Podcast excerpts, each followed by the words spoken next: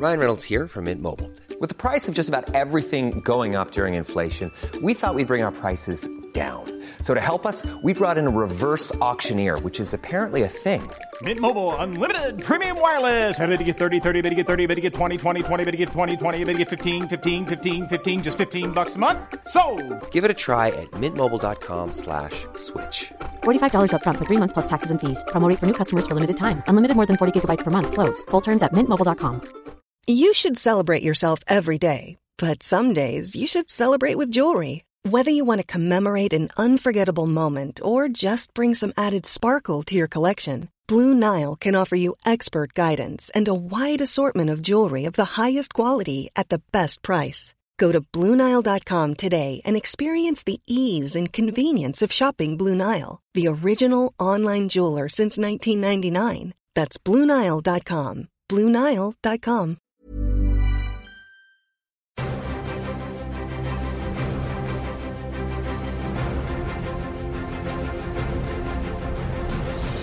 Hello and welcome to Cinematic Universe, the comic book movie podcast that's been planning an Aquaman episode since before the Sahara was a desert. I'm Joe Cunningham, and joining me to help make sense of the comics behind the movies are. Seb Patrick. and James Hunt. We will discuss the latest comic book movie and TV news, back to some semblance of normality, before diving into our spoiler filled thoughts on James Wan's 2018 movie, Aquaman.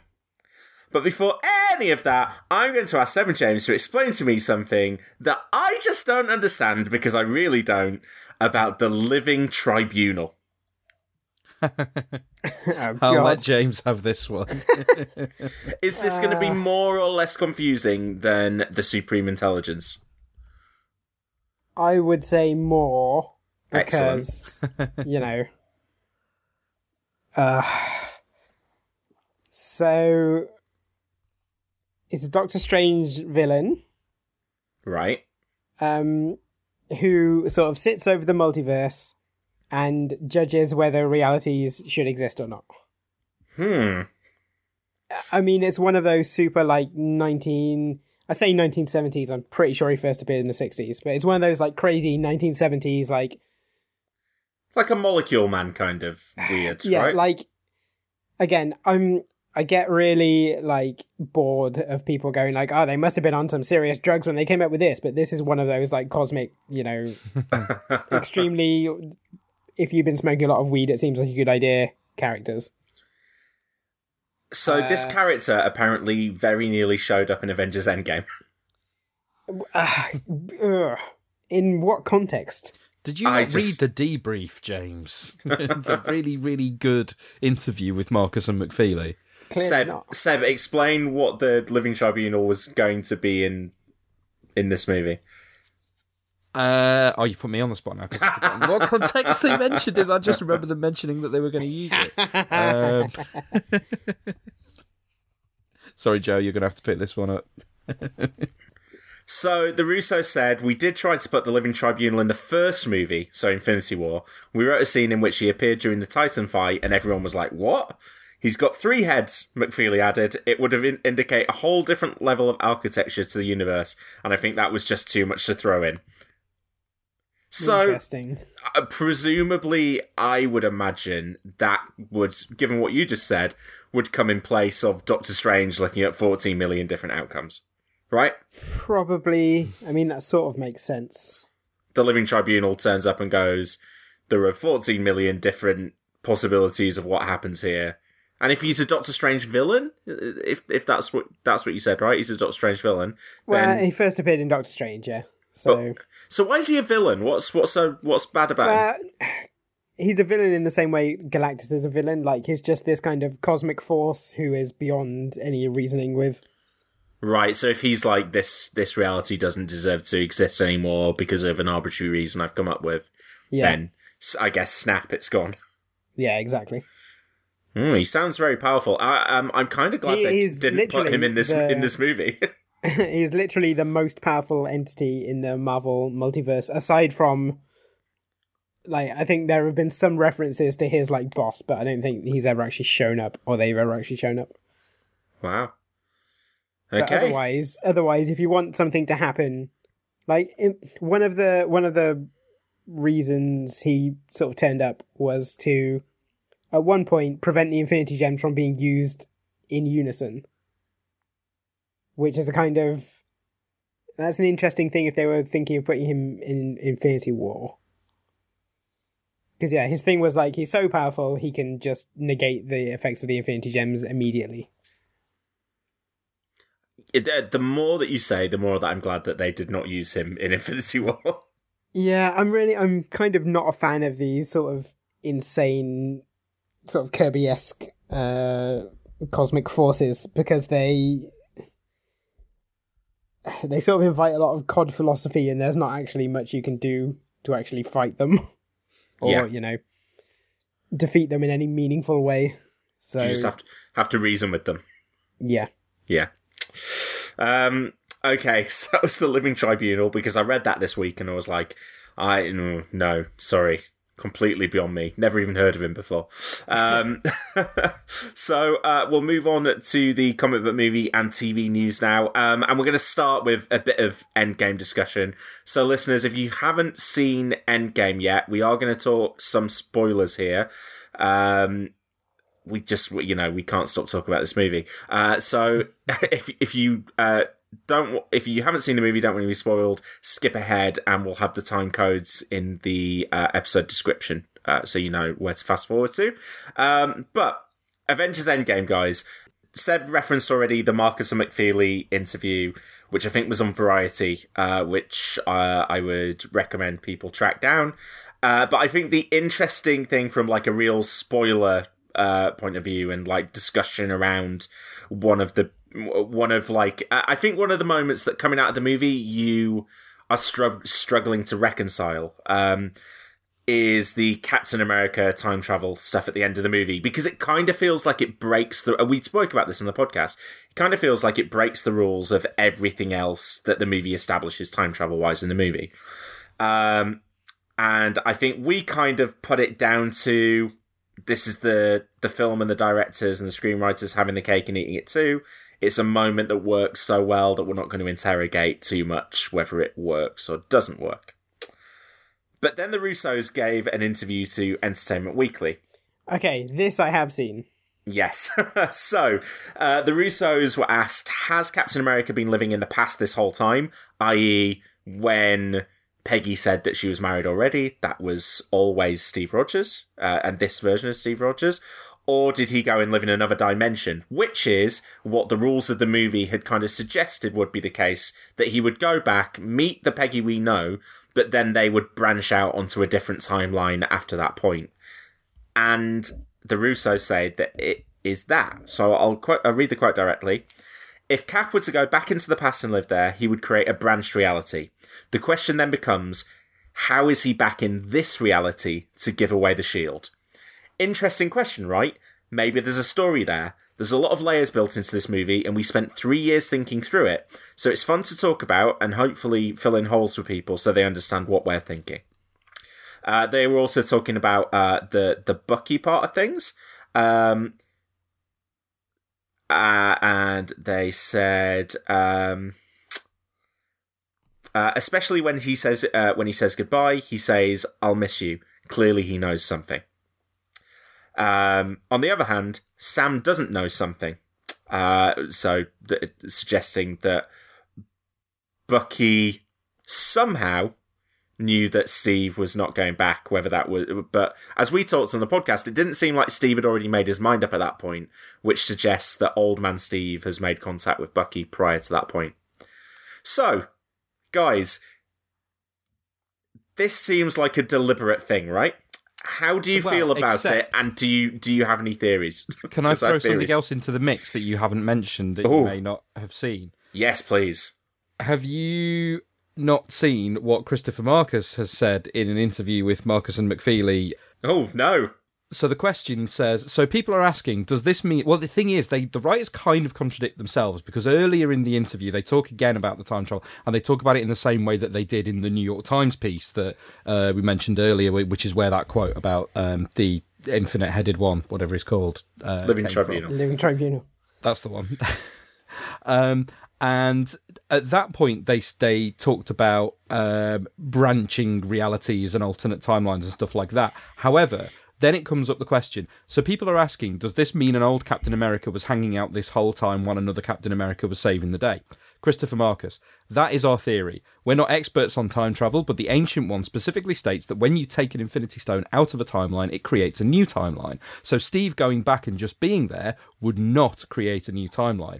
So I reject the Steve is in an alternate reality theory. I do believe that there is simply a period in world history from about 48 to now where there are two Steve Rogers. And anyway, for a large chunk of that, one of them is frozen in ice. So it's not like they Wow. to each other. I love this. So basically, It's Ma- have your cake and eat it. yeah, That's well, the only way you, you can take any of this. or Marvel have the thing are is, trying right- to intentionally leave all their options open. Which is There, are, there are two points it. I'm going to quickly make here. One is that if if Steve Rogers goes back in time and makes a life with a different Peggy Carter, no, it's not that, a different that Peggy is Carter. bullshit. No, this is what I'm saying though. If he does that, that's bullshit. No, but it's no, but it it can, it can never be that. So Steve goes back into his own past and meets a Peggy who's interacted with him. From that point forward, they would go onto a branch timeline, but it would still be his Peggy. yeah, but no, no, no, because then then there's still a Peggy that that didn't Yeah. happen to in quote unquote our reality, which Yes, left, right? correct. Yeah, but that's no, that is the... that is bullshit. But no, because that's still the same Peggy. The the Peggy. The thing about the branching timelines is it's his Peggy up until the point where the timeline branches. Yeah. so Yeah, they from, both from Steve's perspective, from they Steve's both perspective, originate from a Peggy that met the same version of Steve. That's Yeah. the point. That's how the yeah, branching timeline. but then thing there's no version of Steve who goes forward and lives his life without without um Peggy, but there's a version of Peggy that goes and lives their life without Steve yeah, because there's still a reality where he didn't go back in time. Yeah, Yeah. But there's No, also a yeah, that's reality where bullshit. Peggy never met Steve. That's So, bullshit you know. because it means like there's a like our Peggy Carter didn't get the happy ending. It was a No, she different did. one. No, she did. She did, and no, she no, no, did. because she split into the two reality- versions, one who did and one who didn't. the reality Captain America leaves has a version of Peggy who died without meeting him. But the Peggy, the Peggy who you know from Captain America: The First Avenger, yeah. has that dance. I still, I would, I, I'm actually, given that they are refusing to actually nail it down by being confused themselves, I am taking the interpretation that because the film seems to be quite clear that going back doesn't change the past, I'm going with uh, what I think is the only way you can actually make time travel make sense, which is that when you go back and change things, you don't change things. You the only thing you can do when you go back in time is to make something happen that was always going to happen. So as far as I'm concerned, yes, there were two Steve Rogers living on Earth all of that time, and that was always the case. At the time that First Avenger and the Avengers happened, that alternate Steve was already in that timeline because he had been put in it by his time travel. That to me, that's how I interpret time travel. It's I've this say- always happened that way. I've got to say, I I object to the idea of making time travel make sense. so I uh, right here's uh, here's here's going to be a statement that's gonna, really going to stop shock James in particular. Um, I subscribe here to the multiverse theory. Oh, what a surprise! For a change, So here's come up with something that involves multiverses. yeah, here's what I like, right? That Captain America goes back in time. He creates a branch timeline where, in that branch timeline, yes, the Markus and McFeely thing stacks up. There are two Captain Americas living between those dates. And then at some point, somehow, old man Captain America makes his way back into our timeline, right? And then when he and then when he makes his way back into our timeline however that happens and i'm just saying finding a way to hop between multiverses feels like a fantastic four kind of thing to me. Um that that would that he comes back with the shield and when he says to sam how does it feel like someone else's? and he says it isn't that maybe in that timeline sam wilson has been captain america already and I, because I kind of like the idea that the Loki TV show that they're talking about is going to be set during that time when he takes the Space Stone. Because they've already talked about him like hopping between different times as well, right? Hopping throughout history. Um, maybe having an Infinity Stone would help him do that. Um, I mean, the Space Stone explicitly cannot travel through time. No, no, hav- but- I'm not but- having that. that's the first one he's got, and then if he knows what the Avengers are doing, you can probably go and find the time one as well. Like he gets an Infinity Gauntlet and travels through time. He just does it to be mischievous. He doesn't wipe out half humanity. Just goes and has a jaunt. Uh, but similarly, like clicking his fingers at stuff. we've got a WandaVision TV series. Uh, would that make sense to be in an alternate timeline, given that we ain't got no vision?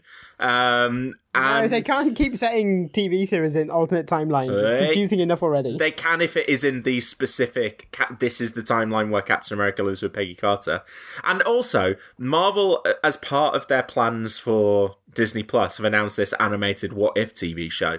Um, what If feels like a good way to introduce the idea of, hey. What, what if this different thing would have happened? Then you would have seen this instead. Oh, hey, we're actually doing that as well. I mostly, I'll be honest, I mostly like the Fantastic Four part of this because if what if if the if you believe the Russos, if you subscribe to the Russo theory rather than the Markus Feely theory, then I I like if they're saying we've been thinking about this for three years and this is the way we figured it out, and we speci- we're specifically saying that Captain America has done this. Then why would you do that without intent, or why would you talk about that without intent? Would there not be something bedded into that? I mean, can I make the point here that anything that is not in the movie can be safely disregarded as one person's opinion? Yes, yeah, no, yeah, it can, yeah. So, like, And, you know, the fact the that the. Russos and Markus and McFeely contradict one another is just evidence that the movie itself has a kind of, you know, objective reality that isn't necessarily explained by any one person's input. I'm uh, yeah, and I mostly think that if you asked Kevin Feige, he would say, "Oh, "Well, I'm I'm not going to commit to either." I was going to say what Kevin Feige would say is, "I'm not telling you anything until the next movie comes along and requires us to make a statement of Yeah. certainty." I think And you know, they've they've already released a Spider-Man movie, which explicitly, like, fucks up the timeline completely. So clearly, they're not paying that much attention. maybe Spider-Man: Homecoming was set in the branch reality, and that's where the times are on. and Like, maybe I think I think when all something matters like that happens, is as long as it. the as long as the movies make sense internally, yeah, it doesn't you know it doesn't matter that much if they get a bit weird once you try and start to string them together. it doesn't, but also I'm invested in all of how they fit together and I want I would I would like it if this is actually a clever way to bed in a future plot point. Like that would be great. And uh, uh, and honestly the, what I am happiest about with the the thing that I would most like to accept is Kevin Feige hasn't decided yet and when it becomes convenient for him to pick one that makes it seem like he knew all along what he was doing and you get and you get to say say it is a Fantastic Four movie five years from now, and it's like uh, pre-credit scene. Reed Richards meeting Branch Timeline Captain America in 1945, or however you want to do it, right?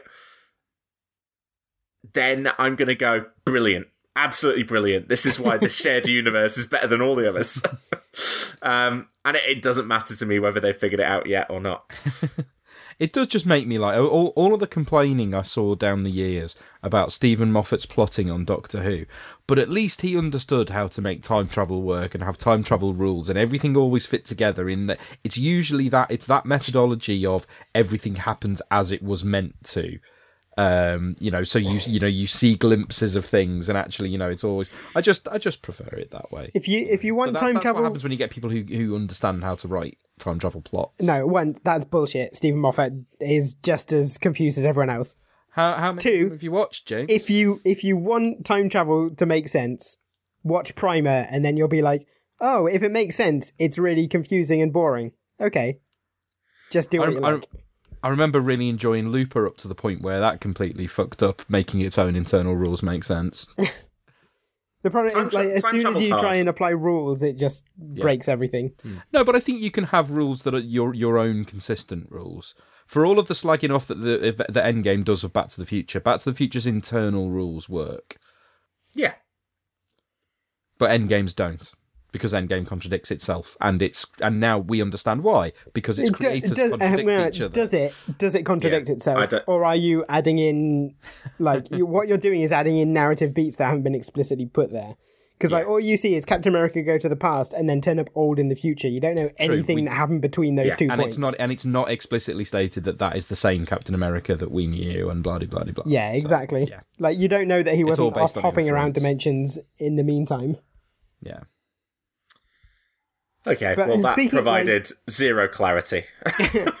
But speaking of the shared universe, can we talk about the Ghost Rider TV series? yes, so this is oh, James. It's as if you've read the script. Uh, so, um, Hulu, uh, which uh, listeners might remember, was the uh, platform where the four animated Marvel shows, the MODOK and um, Howard the Duck and whatever the other, the, all the, the the shows that sounded like I didn't want to watch. Runaways is Hulu too, right? Uh, I believe so. I believe that was Hulu in, but but in a previous guise. This is mostly in like the in the post in the post Netflix Marvel era, right? In the post Disney Plus Marvel era, we have these four shows coming that are animated, and there have been two more shows live action that have been announced. Uh, one, which we can talk in, about in a minute, is called Hellstrom, um, and the other is Ghost Rider. And Ghost Rider has cast Gabriel Luna as um, it's Robbie Rodriguez, is it? The Robbie the, Reyes. Robbie Reyes is Robbie Rodriguez a comic book guy? He's a director. He's he, no, uh, No, that's Robert Rodriguez, Robbie yeah. Rodriguez is the uh, writer of Spider Gwen, isn't he? yeah, that's that was anyway. Oh yeah, fair. That was that was why I was confused. Um, Robbie Reyes. So Gabriel Luna playing Robbie Reyes. Now, if that rings a bell, Gabriel Luna played Robbie Reyes in Agents of Shield, but Gabriel Luna will not be reprising his Agents of Shield role in this Hulu series. so that's interesting that they've rehired the same actor for a Ghost Rider show on Hulu to play the same character, but not the same character technically that he played on Agents of S.H.I.E.L.D. It will not be part of the same continuity. James, you have thoughts.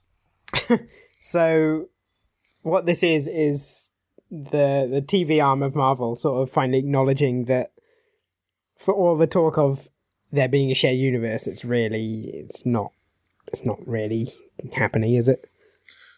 Like they've wait. always they've always been like the the sort of you know dinghies in the wake of the ocean liner that is the movies.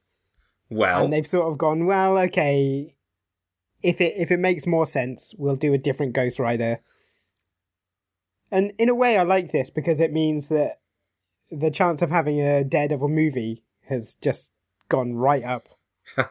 so if I, they're willing to to redo Ghost Rider, they can be willing to redo Daredevil. Yeah, I, I mean, I, I, I, I think we agree, but I agree and disagree specifically with what one thing you just said. I don't think this means that continuity is not happening. In fact, I think what it means is specifically it is about to happen, and it's about to happen with the Disney Plus shows. And so I think your live action shows on Disney Plus are going to be in continuity with the MCU. Kevin Feige has just reiterated Oh, those yeah, that they're those going to play a big absolutely part. will. Yes. And and I think actually almost separating things out like this. I think uh, well I, I think I think they're not going to go back and say Agents of Shield was never in canon with the MCU. They're not going to mention that. Uh, I don't think they're going to like disavow disavow that show, but I think that show probably ends after the next season or two, and we don't really discuss it anymore. Um, but they now have, I think, what they probably now have is their in canon shows and their out of canon shows. Because if you if you said Gabriel Luna was playing the same Ghost Rider in continuity with that previous version, then you have to be iffy about well, is it in continuity to the MCU? I think that what they're launching on Hulu is the new Netflix Marvel, which is adult, more adult Marvel franchises, which they have no plans to introduce in the MCU. They don't want to make in continuity. So here is here is Hulu. Here is out of continuity Marvel shows. That would make sense, right? It's kind of their version of DC Universe, isn't it? Will um Yeah. will Runaways and Ghost Rider be in continuity with one another? I I imagine Because I think I'm pretty sure Runaways is in continuity with Cloak and Dagger, which I is on a completely both- different network. Yeah, but think- they're, but they're all MCU. They- they all theoretically MCU. theoretically they're all MCU. Yeah, in the same way, the new Ghost Rider will be theoretically MCU. Like I'm No, sure. No, see, I don't. I, I sure, think well, that the they will is, be like, I'm sure the new not. Ghost Rider will take place in a world where there is slash wasn't Iron Man, or there is slash was a Thor and a Hulk. But other than that, I'm not sure. I'm really not sure. I wonder whether they are they're explicitly going more adult oriented Marvel franchises, not in continuity. Yeah, and I mean, the thing is, it, it has worked. It's it's worked for DC, Yeah. um, and Marvel haven't done it yet, and I could see them doing it here. Um, tell me about Hellstrom. ah, must we? well, they're making this on Hulu. He's the son of Satan. The only thing I know about Hellstrom is when when Kieron wrote him in to uh, Journey into Mystery, the excellent Journey into Mystery arc, uh, the Manchester Gods, and had him hanging out in uh, the Camden pub, The World's End, and basically turned him into a demonic Marvel Universe John Constantine for a few pages. Right. So it sounds like this is going to follow uh, Daimon and Anna Hellstrom, son who are the son and daughter of a powerful serial killer. Am, am I right in James? Is is it generally uh, Hellstrom's thing that he's sort of he's he's rebelled against? He, he's kind of Blade, but for demons, right? Yeah, he's like he he's the daughter daughter. He's the son of the like biblical Lucifer or the demon who was the biblical Lucifer. But, Hmm. but he, but he he's he not like fights demons. yeah, he's not evil in you know, in the sense that he he's a bad guy. He's like Hmm. more of an anti-hero, I guess. yeah.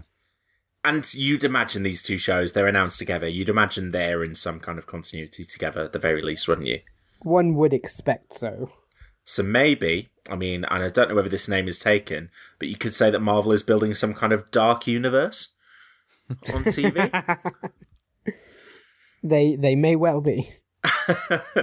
I like I, I like this though. I like I like this idea that Disney Plus is your your kind of banner franchises that that link in with the Marvel Cinematic Universe as a whole, and as such are more kind of like four quadrant TV shows.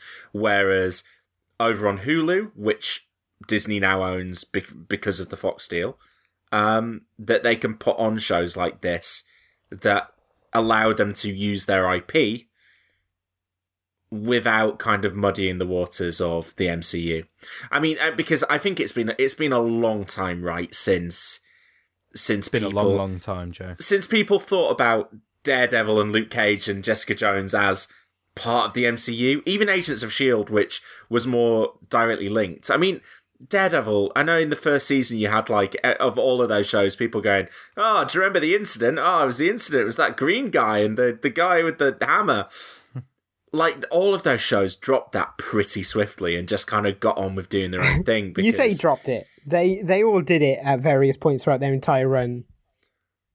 So they all pretended they were in in film continuity, but actually they had things like but it felt like there was one point where they they showed the. New York skyline and there was no Stark Tower, and lots of people were going like, "Where's Stark Tower? Why isn't why isn't Stark Tower in this?" And it's like because it's because it's not the same. It's not- universe. well because it's not within the CG budget. Yeah. Yeah. So, uh, yeah, I, I I think this makes sense. Um, it, it it makes me more certain now that yeah those those Netflix shows aren't coming back in any capacity. But I think you're right, James, that potentially something like Daredevil or Luke Cage could make that those characters could potentially make their way to the MCU eventually because so. everything I, I mean everything prior to this is going to be disavowed. just it, it it's been taken out of continuity like Star Wars did. They just they just got rid of all the Well, that's the thing, isn't it? Right? Stuff is only canon until it isn't. yeah. And, you know, it goes both ways. The Star Trek animated series was non-canon for years, and suddenly, or more recently, everyone has been saying like, "Oh, actually, yeah, that's in canon now." and if and if you and if you know that ma- the majority of your audience don't really consider it canon either, then But the majority of the well. audience hasn't seen it. that is very like, true. no one, no one's going to be like, "I'm not going to see that Daredevil movie because there was a previous Daredevil, and this wrecks that continuity." Like, no, they'll want to. Like, millions of people will want to see the Daredevil movie. I tell you, I wish Disney Plus, uh, no, not Disney Plus. I wish Hulu would pick up that New Warriors series. That sounded fun. That was the that was the one Marvel TV show that they announced at any point, point any point there towards the end. That I was like, yeah, I'd be up for that. I mean, I never watched an episode of Runaways or Cloak and Dagger. Just didn't really feel like they were for me. What was Whereas- that? Um, what was that DC one set in the insurance company? Uh, powerless. Yeah, because Powerless, having watched Powerless, I'm sort of glad that the comedy superhero sitcom did not get made. Because that was not great. Well, they almost made Damage Control as well, didn't they, Marvel? And then that got that got nixed and uh, built into Spider-Man: Homecoming instead. Um, okay, let's let's briefly jump over to DC um, for our last bit of news, uh, because the um, the Suicide Squad uh, is is having its cast filled out. Daniela Melchior has been cast as Ratcatcher, um, who I know you guys were talking about previously and were quite excited about, or not. I can't remember. You thought it was bizarre. Um, and David Das- who um, is uh, has appeared in both the Ant Man movies. He has been And cast in as Dark Knight. Yes, and in Dark Knight, and he was in the Flash TV show. Seb, I don't know whether you got that far. He turned up as a I can't remember which villain, but he was a good little villain for a couple of episodes in the um, in the Savitar season of the Flash. Um, he's been cast as Polka Dot Man, so we thought both of these characters were turning up. Um, but it sounds like James Gunn's going to have some fun with this. Is Rat was Ratcatcher female in the comics? Uh, I don't recall. I uh, you mentioned talk. I don't remember us talking about this. yeah, we talked about we, We, talked definitely about talked about Polka Suicide Man. Squad, yeah. And you talked about Ratcatcher because otherwise I wouldn't know who We, Ratcatcher it was the same time we talked about Idris Elba, right? Yeah, I don't remember that. I remember talking about Idris Elba. I don't remember talking about Ratcatcher. Seb, you don't you don't remember major plot points from the movies we've been watching on the podcast in the last month. So yeah, your your slow memory loss is becoming a running bit on this podcast to the to the point that I'm genuinely worried for you. I need to It's just what happens. It's just what happens when you have kids, Joe. You'll know. Soon. Yeah. Yeah. Yeah. um so yeah so um david dastmalchian i i like that dude. I think he's funny and i'm I, i'm glad that james gunn's going to be able to because i i doubt what's his character called in ant-man? You're asking me to remember? it's him and him and T.I. they're the comedy double acts that everybody loves. No. he is kurt kurt. Everyone loves kurt. And T.I. is dave. Kurt and dave! Kurt and dave everyone's favorites. Um but yeah, I, I think he'll I think he'll be good in a in a James Gunn movie. And then yeah, uh, Ratcatcher, who when you Google Ratcatcher, looks like one of the most hideous characters. Um, and Danielle Daniela Melchior, who's a, a relative newcomer, I think she's um, starred in films in I think she's from Portugal. Yeah, uh, in her native Portugal. Um, looks like one of the most attractive women on the planet. So um, I'm sure James Gunn's probably Thinking of a way to kill her off. maybe so, James. Uh, yeah. So so that's that's the latest casting news on um on I've already forgotten the name. Let's call it Suicide Squad Two. Um, The Suicide Squad. Yeah, and then the rumors are that James Gunn will be shooting Guardians of the Galaxy 3 next year, which would again suggest a 2021 release for that movie, which is kind I think when we were all expecting it as well. So it's all lining up. That's it for the news, but Seb, you've got something that you want to talk about before we get to Aquaman. Yeah, I, I wanted us to kind of actually properly do a, a minisode or something on this, or, or part of a minisode on it, but you've you've resolutely refused to watch it uh, yet, which I don't understand why. So I'm I'm left. Uh, I can I can tell you why. 22 Marvel films in 16 days, I think it was. well, you're part of the problem because it is quite clear now um, that despite being the best superhero TV show since Agent Carter, despite having 100% on Rotten Tomatoes, season two of The Tick is obviously going to be the last season of The Tick because nobody's talking about it and nobody's watching it. And I don't understand why because do you Yeah, remember well, how uh, much in we liked fairness- season one of The Tick? This this is the fault of Amazon's marketing machine, not the people Yeah, who True. aren't watching well, it. do do you know what the marketing is for The Tick? It's Griffin Newman's Twitter account. yeah. That is all Fantastic. the marketing that I have seen for the tick. I've seen nothing else. I've not even seen much of it on Peter Serafinowicz's Twitter account, and I think he's probably got more followers than Griffin Newman. Um, but it's yeah, you remember how much we liked season one of the Tick. Joe and I, we absolutely loved it. I I adored it. The second half, I think, wasn't didn't quite hit the heights of the first half, but as a whole, it was fantastic. Season two is absolutely phenomenal. It's so good. It takes everything that the first season did well, which was the humor and the character stuff. It, exp- it does that stuff further. It better expands some of the characters from the first season, specifically uh, Overkill and Dot, who are absolutely brilliant. I'm I'm completely kind of like head over heels for Valerie Curry as Dot now after this second season.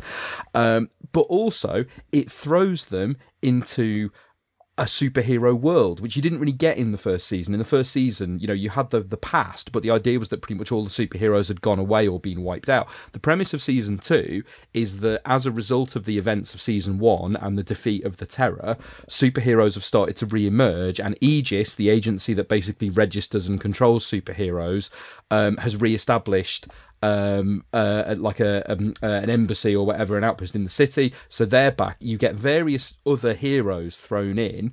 Um, and it just has real fun with kind of expanding um, and kind of adding these new characters.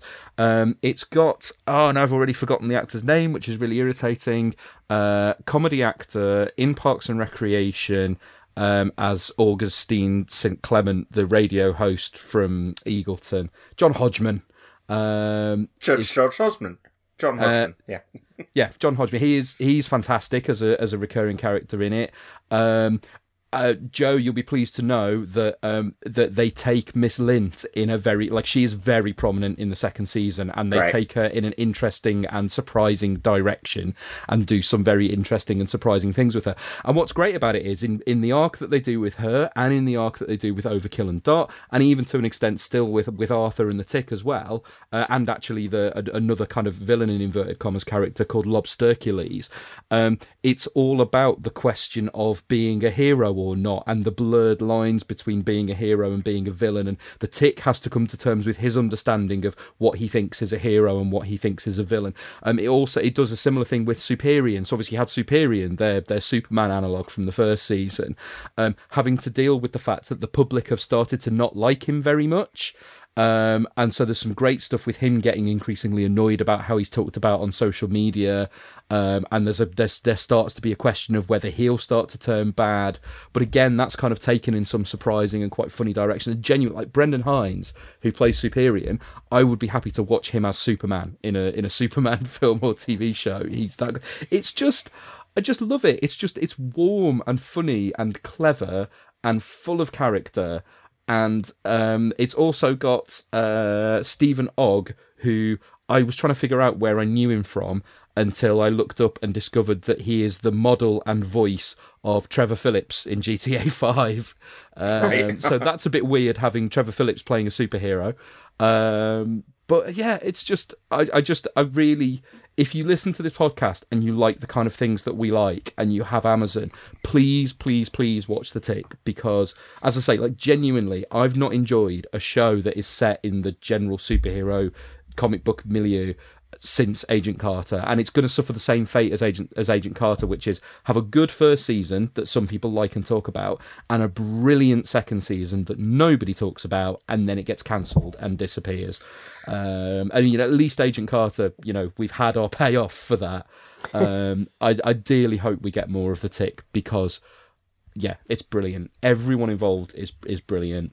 Um, one of my favourite things about it is the fact that it's like the episodes are only half an hour long, which means that whenever I watch one, it's not long before I get to watch the opening title sequence and theme music again, which is also one of my favourite things about it. Um, so yeah, I just I can't recommend it enough. Seriously, please watch it. So Seb, I think it, uh, it's it is curious to me why this show that is that is well reviewed, that's well liked, um, that is a superhero show that is delving into kind of yeah, like you're right, the meaning of heroes, and and I think to an extent why we are so attracted to these stories right now. Mm. Yeah. Uh, why that show isn't doing doesn't doesn't have the place in the wider pop culture dialogue that it deserves. Um, I did actually like last night dive into the Tick season two, uh, watched an, watched an episode before bed, and I was I I was also kind of surprised by kind of how laid back a, a pace and a tone it seemed to have for the first episode back for the second season. Um, it's a show that I you know I loved the first the first season. The first episode um it didn't massively grab me, but I like I can see the threads of the stuff that you're talking about and I will I will continue watching. But I don't know whether it's I don't know whether it's visually or whether it is whether it is the pacing of the thing. Uh, but like the first episode didn't go to me. Oh, Joe, you have to watch the rest of these episodes like actually, in the next couple of days. to be fair, I, I would. I remember kind of thinking that in the kind of first episode, or even maybe like the first couple. I don't, can't remember if it was in episode two or episode three where it really started to click. I think you're right. I think episode one just very much feels like it's picking up with the characters again, kind of. Well, and the and the they did in storytelling, yeah. one. But it almost seems like it's like, and here's like, and here's just a continuation of this life. Like, Hmm. what if, what if we just picked up with these characters who've just done these amazing things yesterday, and we have to go back to normal life tomorrow? Do you, so you, Hmm. do you know, like that? uh, I don't know. It, it felt, it felt kind of. It felt like a weird approach to me that there wasn't mm. like this bang. This is what season two is. Yeah, I th- I think that comes in the next episode or two, and Yeah. once it hits that, as I say, just you know, I was just finding that every time I finished an episode, I was desperate to watch the next one. I was invested in what was happening. I was invested in the characters. I think you're right that it starts a bit slow, and I wonder if that has had an impact in terms of even people who liked the first season, like you, might have tried the second season, gone, yeah, okay, it's not really doing anything new, and then just not bothered to go back, which is a real shame because it really is doing a lot different. I haven't even mentioned Tyrannosaurus Rathbone, um, who is then Nick Fury, basically, and Right. and is brilliant. Um, yeah, it's just yeah, really really persists with it. And as someone who, particularly someone who was a fan of Miss Lint, um, I think you'll really get on with what they do with her. I loved Miss Lint. I thought she was great. I'm just going to say one word in relation to Miss Lint that that will that you'll get when you've watched more of it. Edge Lord. Right, okay. Uh, Edge Edgelord is currently a running bit on blank check, so um, Oh Lucky- right, maybe they've lucky- done that. Potentially looking forward to that though. Maybe they've done that deliberately as a reference. Do you not think Okay. the problem here is just that there are too many superhero TV series and like yeah, but this is better than the other ones. yeah, but uh, it's so hard to care about all of them and like I the tick is explicitly a Yeah, but we don't. Yeah, but we don't original care about any of them, James. We don't care about any. I mean, I mean, people in general, we don't, we don't care about any. of no, them. but I don't think people in general do. Like people in general, I think have one or two each, maybe that they maximum. Like, but like really, like if you if you go into work tomorrow and say, "What's the superhero TV show that you're watching right now?" and you probably, if if, if people do watch them, it'll probably be a different show for each person. I think mo- for most people, the answer will be none. Yeah. Well, but but that's how in- that's interesting, right? That there is a, there isn't yeah, that there, there are all isn't these shows and people aren't watching them, or at least not people our age. or not that have not ha- that have got kind of a grip on conversation. But but I mean, in general, TV doesn't. It is these. You know, everyone's talking about Game of Thrones as kind of like the last show that we'll all watch together, and then at the same time, I mean, that's you've a that's a mad thing to say anyway, because clearly that's not going to happen. Like you could have said that about Breaking Bad. I, I mean, I think this. I think this is the last show we'll all watch together for a long time until. Oh yeah, t- until until the next Game of Thrones comes along. Yeah, but where where will the next one come along? That's the Well, who, question. who knows? But because Game of Thrones came along before we had streaming and before the audience segmented in such a way. I think the next one will come along once the once the kind of streaming landscape settles back down to an equilibrium. But we're about to get Apple TV and Disney Plus on top of Netflix and Amazon Prime and Hulu and and all of the traditional broadcasters launching their own streaming services as well.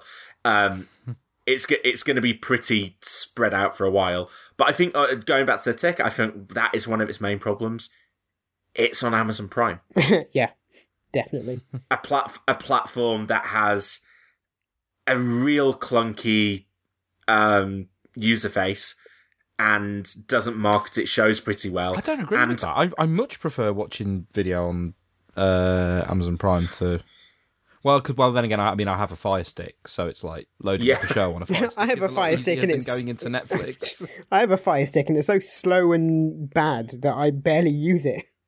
On, I- on my I phone, hate the the only thing I Prime prefer about. Netflix is that Netflix has picture in picture on Android and Amazon doesn't. But otherwise, watching a video on Amazon, I mean, it crashes sometimes, but It crashes sometimes, and if you do a has search, you get loads of X-ray. weird YouTube videos that have been self-published. But aside from that, X Ray is handy. I wish Netflix had X Ray. I was um I was having this conversation with Reese though when he was here when we were watching Endgame. We were saying we both set each other the challenge of like what name name an Amazon Prime TV show that's that's on now. And the only the only one that we could both come up with was Marvelous Miss Maisel because it won a Golden Globe and it and it, it has that's the one that seems to have grabbed some kind of wider cultural recognition. that's the only one mean- I've watched. And um, Oh, I guess mean, Mr. we- Robot is on that, but it's not an Amazon program. So No, and yeah, and and I honestly, I still couldn't tell you. Uh, Is Bosch? Are they still making Bosch? Maybe I, don't know. I don't know if they're still making Man in the High Castle. Yeah, I mean, no. the fact the fact is right. There's a, I'm, there's a few I'm a that they're not making them, but they they got like Amazon, um, got American Gods. They've got um, uh, Good Omens coming up.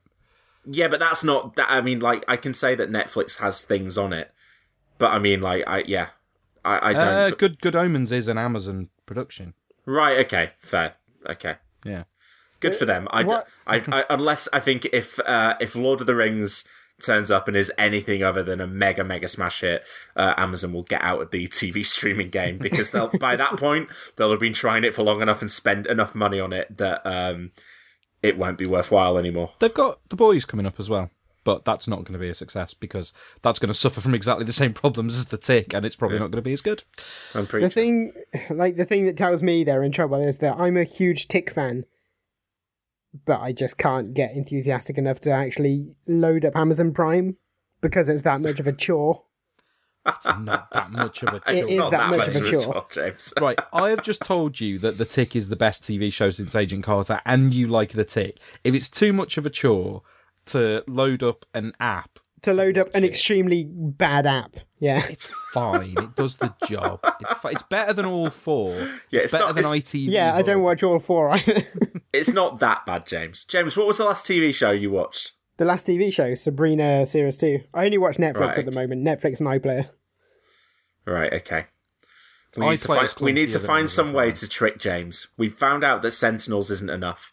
So we need to find some way to to maybe we draw a Netflix logo over over the Prime button on his TV. I do. I do wish The Tick was on Netflix because if The Tick was on Netflix, it could be doing Umbrella Academy numbers. But... I mean, that was true of Agent Carter as well, though, wasn't it? If Agent Carter had been on Netflix, it would have been on Series 3 by now. Would have been Bring Series back 4 or 5. Agent Carter on Disney Plus. I mean, we. I feel like we have to let Hayley Atwell live her life. What? what no one can say do? she hasn't given it a fair go. I bet she would be thrilled to do a third season of that. Genuinely thrilled. She's been reposting all of her um, all Dub those Smash Dub stuff, Smash yeah. videos that she did. Just reminding me what a time it was to be alive with Agent Carter on. Phase phase two of the Marvel Cinematic Universe and Agent Carter on TV at the same time. That was yeah. We had Those were A- the Age of Ultron to look forward to. Ah, be still, my beating heart. okay, uh, that, so that was all of the comic book movie, TV news, and um, r- random superhero discussion. Uh, we'll move on now uh, to our spoiler filled discussion of James Wan's Aquaman. But first, let's take a listen to the trailer for the movie, but not that two and a half minute version with the action scene in the middle. We'll spare you that. If you thought the only way to get a more defined jawline with natural looking results was through surgery, think again. Juvederm Volux XC is a non surgical injectable gel filler that improves moderate to severe loss of jawline definition and can help you achieve natural looking results with little downtime. Even better, this improved definition lasts up to one year with optimal treatment. No maintenance required. Improve jawline definition for a smooth, sculpted look with Juvederm Volux XC. For important safety information and to find a licensed specialist, visit juvederm.com. That's J U V E D E R M.com. Not for people with severe allergic reactions, allergies to lidocaine, or the proteins used in Juvederm. Common side effects include injection site redness, swelling, pain, tenderness, firmness, lumps, bumps, bruising, discoloration, or itching. There's a risk of unintentional injection into a blood vessel, which can cause vision abnormalities, blindness, stroke, temporary scabs, or scarring. Talk to a licensed specialist to find out if it's right for you. Hey, I'm Ryan Reynolds. Recently, I asked Mint Mobile's legal team if big wireless companies are allowed to raise prices due to inflation. They said yes. And then when I asked if raising prices technically violates those onerous two year contracts, they said, What the f are you talking about, you insane Hollywood ass? F- So to recap, we're cutting the price of Mint Unlimited from $30 a month to just $15 a month. Give it a try at mintmobile.com slash switch. $45 upfront for three months plus taxes and fees. Promo rate for new customers for limited time. Unlimited more than 40 gigabytes per month. Slows. Full terms at mintmobile.com. I'm Sandra, and I'm just the professional your small business was looking for. But you didn't hire me because you didn't use LinkedIn jobs. LinkedIn has professionals you can't find anywhere else, including those who aren't actively looking for a new job but might be open to the perfect role, like me. In a given month, over 70% of LinkedIn users don't visit other leading job sites. So if you're not looking on LinkedIn, you'll miss out on great candidates like Sandra. Start hiring professionals like a professional. Post your free job on linkedin.com/people today. Hi, I'm Daniel, founder of Pretty Litter. Did you know cats tend to hide symptoms of sickness and pain? I learned this the hard way after losing my cat, Gingy. So I created Pretty Litter, a health monitoring litter that helps detect early signs of illness by changing colors, saving you money and potentially your cat's life. Pretty Litter is veterinarian developed, and it's the easiest way to keep tabs on your fur baby's health right at home. Go to prettylitter.com and use code ACAST for 20% off your first order and a free cat toy. Terms and conditions apply. See site for details.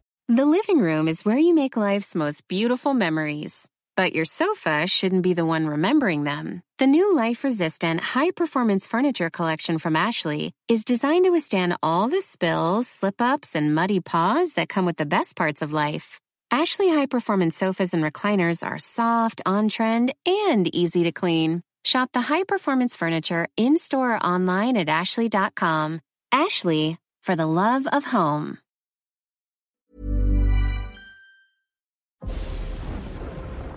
Father was a lighthouse keeper. My mother was a queen. But life has a way of bringing people together. We could unite our worlds one day. Check it out. Arthur is talking to the fish.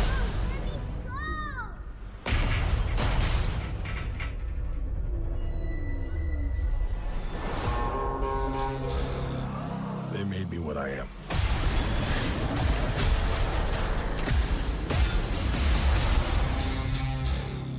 Permission to come aboard.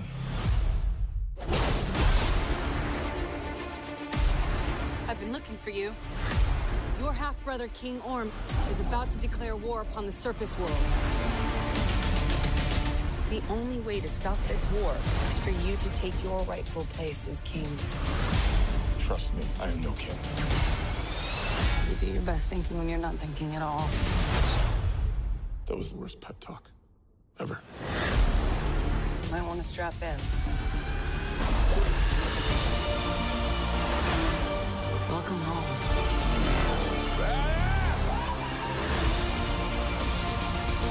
My brother has come from the surface to challenge me for the throne. We an ass whooping.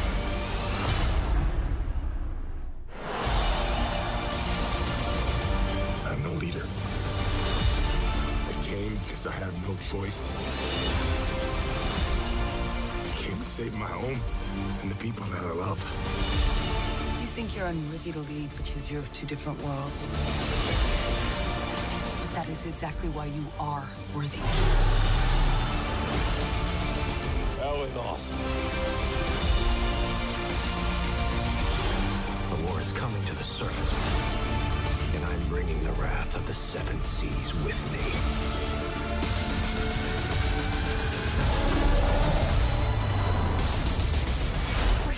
Are you doing? Wait, wait, wait. Should have a parachute. Redheads! You gotta love them.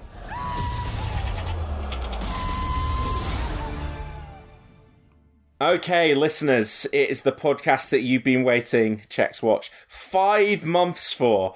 Uh, we, we have finally got around to watching Aquaman, uh, which was released in cinemas last December. Um, and then we were going to do it again as soon as the UD came out and it didn't fit. And then we were going to do it before Endgame and it didn't fit. Um, so here it is. We are finally talking about James Wan's action, uh, Action Man, Aquaman. Uh, all two hours, 23 minutes of it. And I would say that given that this is, you know what, best part of 40 minutes shorter than Endgame, this is a movie that feels two hours and 23 minutes long. You really feel that runtime. Yeah, it's too it's too long. Right, Seb. James and I watched this in cinemas back in December, but you watched it for the first time uh, when it was released on home video a couple of weeks ago. Yep. So, please, can you recap the plot of Aquaman for our and do not, don't you dare open Wikipedia. Right. So, uh, Nicole Kidman, who is the Queen of Atlantis, whose name I can't remember. Uh, Atlanna. Sorry? Atlanna. At- Atlanna. Yep. Um, I can't remember how and why she washes up on the shore of a lighthouse, but she does. Um, and so you get sort of there's like a few minutes of of um, splash style literal fish out of water comedy, um, and she falls in love with the lighthouse keeper. Uh, and they have a child, but then she uh, gets taken back to Atlantis, where she's the queen of, but she's kind of run away from. Uh, the child grows up to become the superhero we know as Aquaman. Uh, he kills a pirate, and the pirate's son gets really angry at him. Uh, then Mera, who he sometimes seems to know, but other times kind of doesn't know that well. Like he knew her really well in Justice League, and then doesn't know her that well in this film, which is set after Justice League, uh, comes to warn him because uh, his brother, well, his half brother, because it's Lana's son, but not his dad's son, obviously, um, is kind of making a play to to try and unite all of the kingdoms of the sea to fight a war against the surface people. Um, so actually, he was responsible for recruiting the pirate that was attacking Atlantis. Um, so Mera basically tries to get Aquaman to help stop this war from happening. Uh, they learn from um, uh, uh, oh, oh, what's his name? Um, Willem Dafoe, who I kept expecting to turn out to be a baddie, but didn't. Um, that uh, that there's a special trident that can be wielded by the true king of Atlantis, and if they go and get this trident, he'll have the power to fight his half brother and stop this war from happening. So you get a boring extended sequence in the desert where they go and get this trident. Uh, which we there's a question mark over whether or not he'll get it, even though the trailers had shown him holding it. um, and then he goes to Atlantis. Uh, no, wait, he well he goes to Atlantis before the Trident, doesn't he? He goes to Atlantis and fights his half brother and loses and gets rescued by Mera, and then they go and get the Trident, and then he goes back to Atlantis, and they probably have another fight. But I really had stopped paying attention by this point. Ah. Um, and That's when we uh, get the Brine King. yeah, you do get the Brine King. Love the Um, Brine uh, King. somewhere around all of this, uh, the son of the pirate who he killed has become Black Manta, but nobody else in the film gives a shit about him in the slightest. um, and I don't think anybody making the film gave a shit about him either. Oh, Um, disagree. Hard disagree. Uh, oh, I think he's terrible, but we'll get to that. I think he's honestly one of the worst, uh, the, the worst and least developed and least interesting villains I've ever seen in any one of these films. Um, and uh, finally, Arthur wins. Basically, oh, he wins because they get the big, massive. He he because of his powers, where he can actually because he's not it's not just that um, it's not that all Atlanteans can actually talk to fish. He can talk to fish specially because he's special Aquaman for some reason. Don't think it's ever explained why he has that telepathic ability and nobody else does. But he's able to control an absolutely ginormous kaiju. Basically, uh, the film turns into Pacific Rim for a bit. Um, they have a big fight I wish. and he wins. And oh, I'll tell you what, rewatched Pacific Rim recently, and having loved it the first time, it drags until all the fighting starts in the second half. It's really boring for about an hour before all the fighting starts, which I didn't expect because I loved it the first time. That's beside the point. Can you tell that we're putting off really talking about this film by talking about other films instead? You're putting it off now. I mean, you're you're read you're t- you're talking me back through the plot of Aquaman, and I'm going. Oh, I remember having fun with this movie. This movie glad is fun. this movie's fun. I It is expected fun. all of that stuff that I've described should and could have been a lot more fun than I than I remember it being because it, it just it just dragged for me. Anyway, he wins in the end and and is the king of Atlantis. Oh, and and Nicole Kidman um is actually alive because uh, she she survived in the quantum realm um, when they thought that Yes. she'd been killed, but she was living in the quantum realm all of that time and survived. Because it was exactly the same as Ant Man and the Wasp, like exactly the same, um, even down to the white hair. Um, but yeah, so she was actually alive. Um, and then, and there's actually, it does quite a nice thing, which is that they don't kill off his brother, like they arrest his brother. So they do what Black Panther should have done and actually have him around, kind of accepting that he's lost and that he's been arrested. And that's what Black Panther should have done. So I quite liked that. And also because I like Patrick Wilson and I actually liked that character as a villain. So yeah. So you pre the podcast said uh, that Aquaman has one of the worst villains, and I thought you were talking about Orm, and I was like, bit, har- bit harsh, mate. But you're talking about Black Manta. I'm I thought Black Manta. I Yeah. like I like the performance. I love the character Oh, he's design. worked, the performance is fine. He's working hard, but he's given absolutely nothing. I, because you know what it is. I think it's partly you compare him to a lot of these sympathetic villains, and I, I'm sorry, but the obvious comparison is probably Killmonger in terms of you know a villain who, who who is not afraid to kill people, but who you're sympathetic to because he kind of has a point. And they Does he? never give that to him. At- No, uh, Killmonger. I mean, Killmonger Okay. has kind of has a point. Yeah. They they don't give that to Black Manta. The point about Black Manta is he's a he's unequivocally he's a pirate and he's angry at Aquaman because Aquaman lets his dad die. Aquaman lets his Mhm. dad die after his dad has just shot him with a rocket launcher. so, to be honest, I don't think Black Manta's got a yeah. leg to stand on. Well, his dad definitely doesn't. um, right.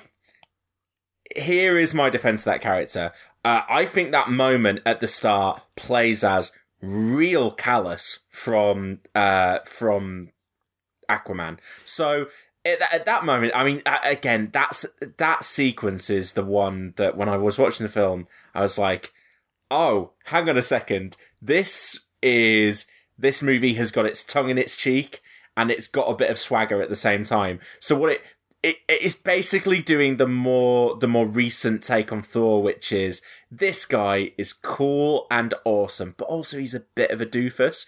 And so that that opening sequence where he's like he's kind of like flicking his hair back and slow motion strutting through the ship when he's going to take on Black Manta and his dad. And then and then you see him you see him leave the guy to die, and I remember going like, "Oh, that like, feels it's a bit- no, I agree. It's a bit that's not heroic." And then and then I uh, and see here's where I think the the the defense of Black Manta and the lack of development that they give him is fine.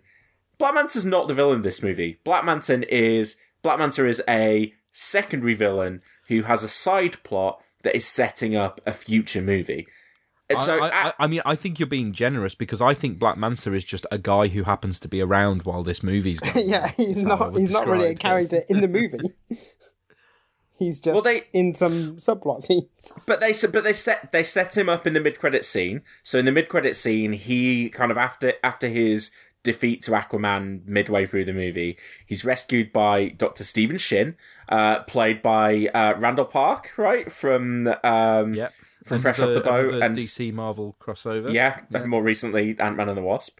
Um, and that that that feels very obviously setting up a sequel where Black Manta's the villain. And so what I think you've got is actually here is a B level villain who the movie was kind of setting up as like establishing in this movie to bring back in a proper way as the main villain for a sequel. But rather than do what most movies do, which is give that character like a scene in the background, they gave him a whole subplot.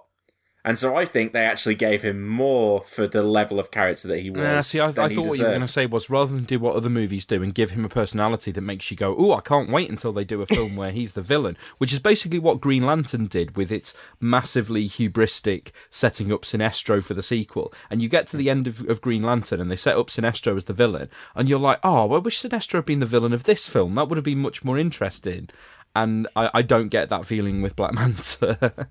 Still, though, this movie made one point one four eight Oh, billion yeah, no, I dollars, mean, uh, and know, we it- will it's- we will be seeing the the continuation of the it's- Black yeah, Manta it's, it's not story. hubristic for them to set up a sequel to this because yeah, it's going to get one, and and hopefully they'll give him some development. But actually, can they make Sinestro the villain in in Aquaman 2? that that'd be quite good. No, I think uh, I think Mark Strong's going to be playing Namor in the Marvel Cinematic Universe. No, he's going to be in the Shazam sequel. Actually, that might not get a sequel because that box office, whoo,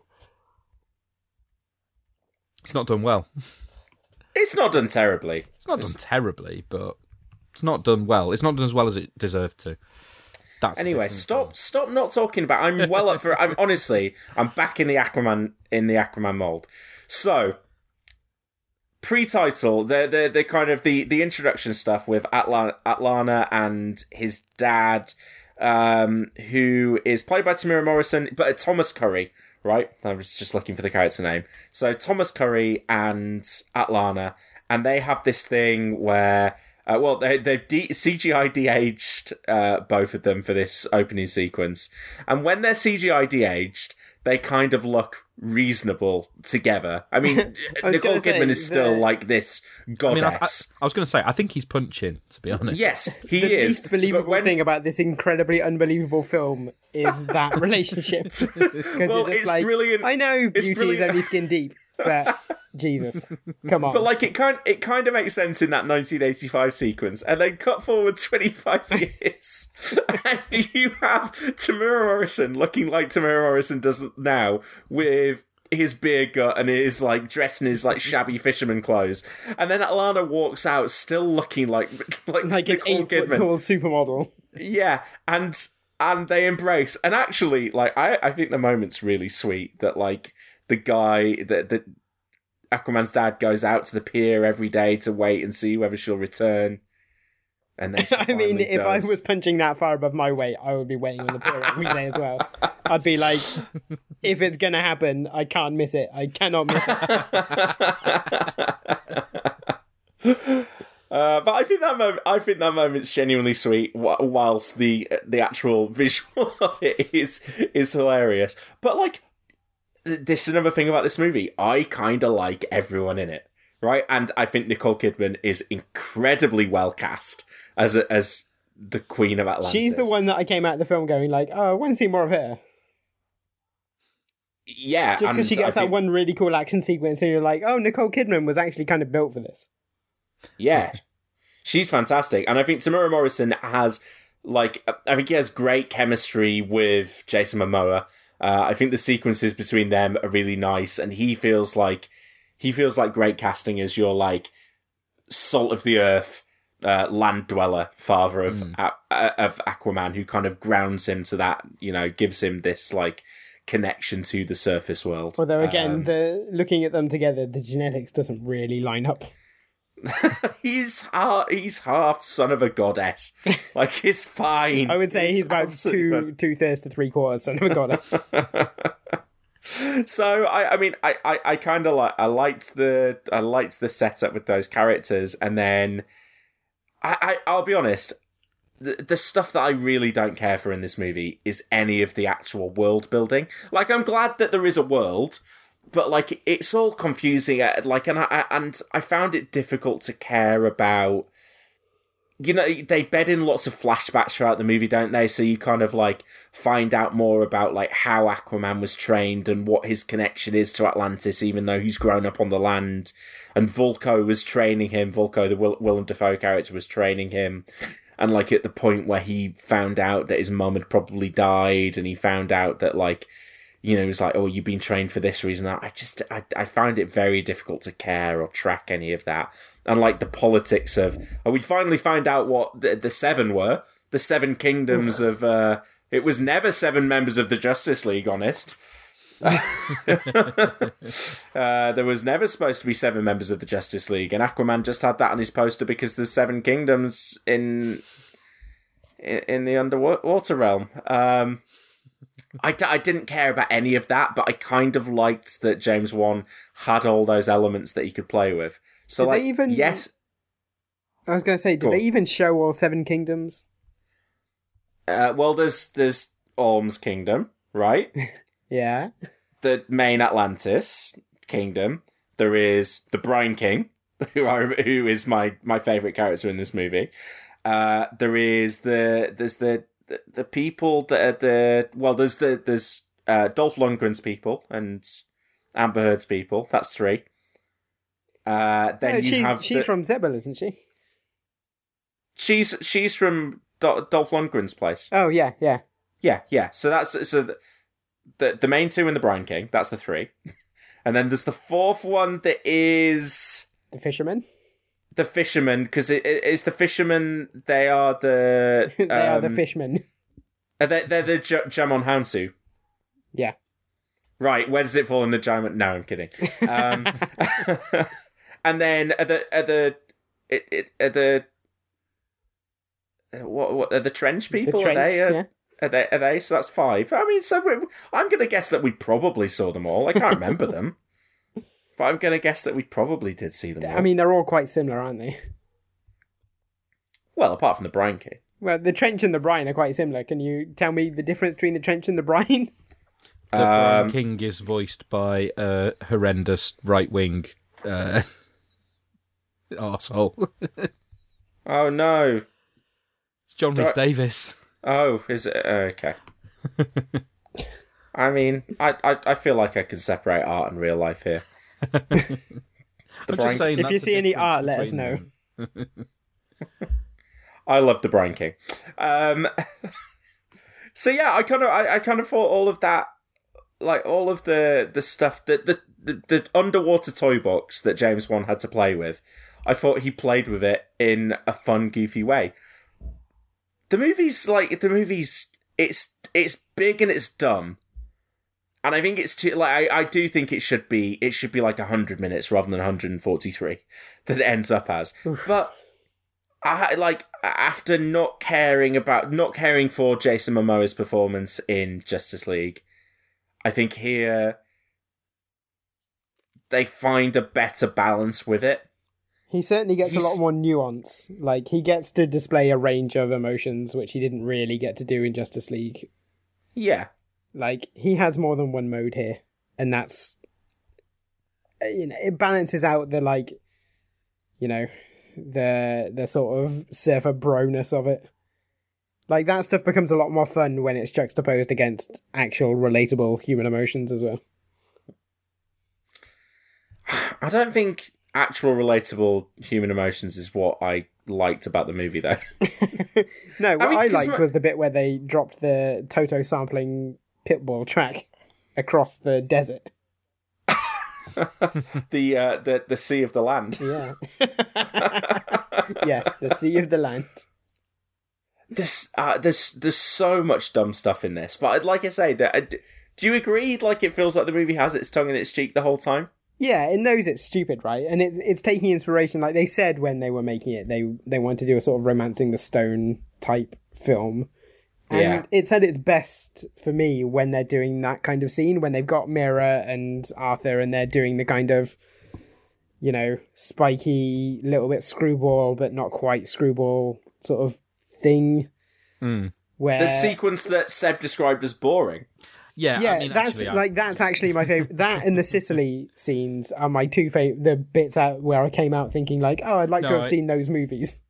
I, I was being a bit glib. I, I I think it's just partly. I think I find that I've, the setting is kind of a bit played. And I think the thing the thing about Aquaman is it's got a setting already that you don't see a lot in film because you can't. You know, nobody's been able to realize underwater in in film in that way.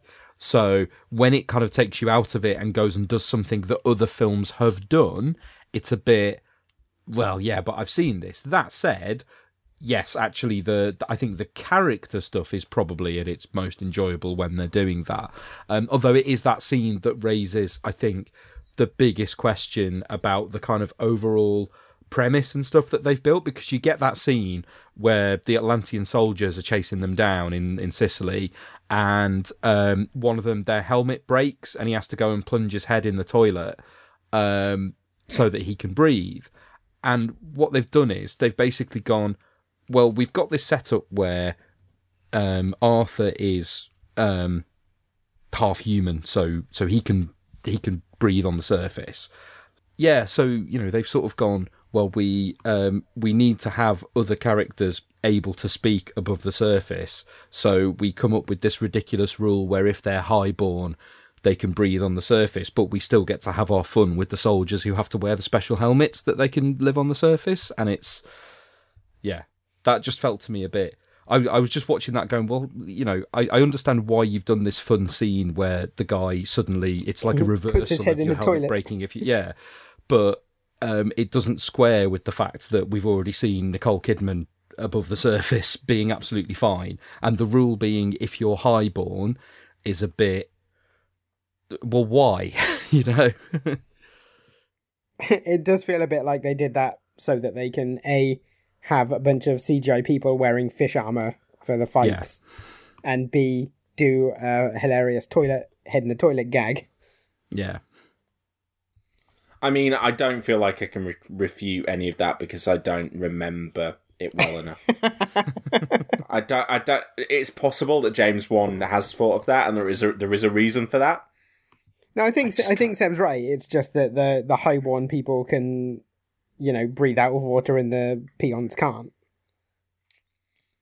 But Mm. it- there's no reason for that to be in the film other than, you know, it explains why the armies aren't all just immediately out there. I don't know. Who knows?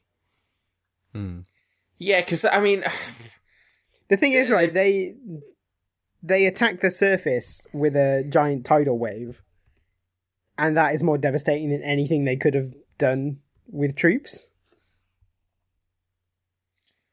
Yeah, I I, you know, I like that stuff at the start when they when they attack the surface and they like throw up all the trash back onto the surface world. I think that's a that's a cool little idea. Um, but yeah, at the same time, I uh, like. I think the problem is that I don't care about mo- most of the actual plot mechanics of this movie. Like, I, I'm having fun scene to scene, but uh, and, and like I can kind of get invested in the little episodic adventures that they go off on. So like, right, okay, now Arthur and Mera, uh, now Arthur's at Atlantis and he needs to fight his half brother. Cool, I can get invested in that fight. Yeah, and now, Now- it's Tomb Raider. That's that's Now they're running away. Now they're running away. It's Tomb Raider and needs to collect this clue, and they need to collect that clue, and then they need to collect that clue. Fine, right? I can get invested in that. And now it's a horror movie, and they're going down into the trench, and they need to survive against these horrible creatures. Yeah, great, fun. And now they get yeah, it's getting zipped off to the quantum realm to meet um to meet um. Nicole Ah, I forgot Nicole Kidman again. Great, sounds sounds really fun. Great. What what next? Um, now he's gonna go and find a giant sea kraken who he can talk to because he can talk to fish. And actually, the movie is going to hang one of the biggest plot points on the thing that Aquaman always gets made fun of for Great, brilliant. Okay, this movie's having loads of fun. What's what's next? He's gonna go back riding on the back of that kraken, and it's gonna be like Moana with Tamatoa c- coming up from the bottom of the ocean, and then he's gonna join the fight against all of the seven kingdoms of the, of Atlantis. Brilliant! This all sounds really fun. Like, wh- what's connecting all of this? Ah, I don't know. I can't remember.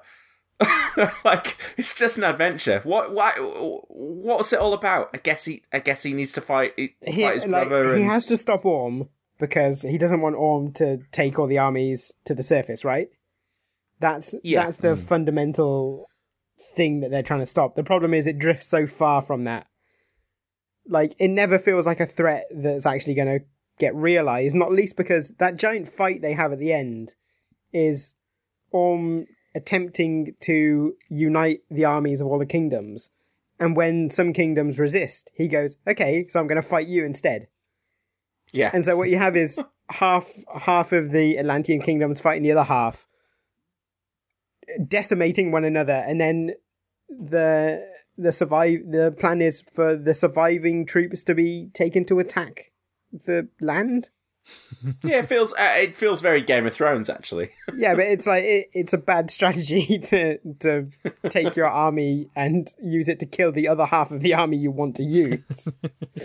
But I think, I, I mean, I think I get the impression anyway that all all of this is supposed to be bedded into like these these deep resentments of these characters. So like Arthur, ha- Arthur resents his half brother in Atlantis because they took his mum away, and Orm resents Arthur because he is this he is this child of like this. He's the he's like He's the, the true rightful, heir kind of rightful king. Yeah. rightful king, but he also has this uh, has links to land, so that is that's why that's what's motivating Orm attacking the attacking the people on the land. I just find myself never really caring about any of the characters and character relationships. I think we talked about this in our cuppies at the end of the year that like even the Arthur Mera relationship, I think when those guys kiss, James, you said it. It's really hot because there's Jason Momoa and Amber Heard, two incredibly gorgeous human beings who walk around basically wearing like skin tight underwater suits for the majority of the movie. And when they go for it, they really go for it. And like, Like, the, that's, here, not here a, it's- that's not a chaste peck on the lips. That's like throat deep. So here, here are two gorgeous people um, having a smooch, and we I kind of like both of them in the context of the movie. Um, I don't know whether they've actually got chemistry or whether I care about their relationship with each other. I don't care about Arthur and Orm's relationship with each other. Um, I think that the the only real relationship that I invested in was Arthur and his parents because it feels like that they that that's that's there from the start of the movie. And i think it might be something to do with that you know that drip fed flashback like let's reveal a bit more information about the past here let's re- let's reveal a bit about Vulko here and orm there and and, and and like the movie pauses to give you the entire origin of atlantis midway through the movie as well.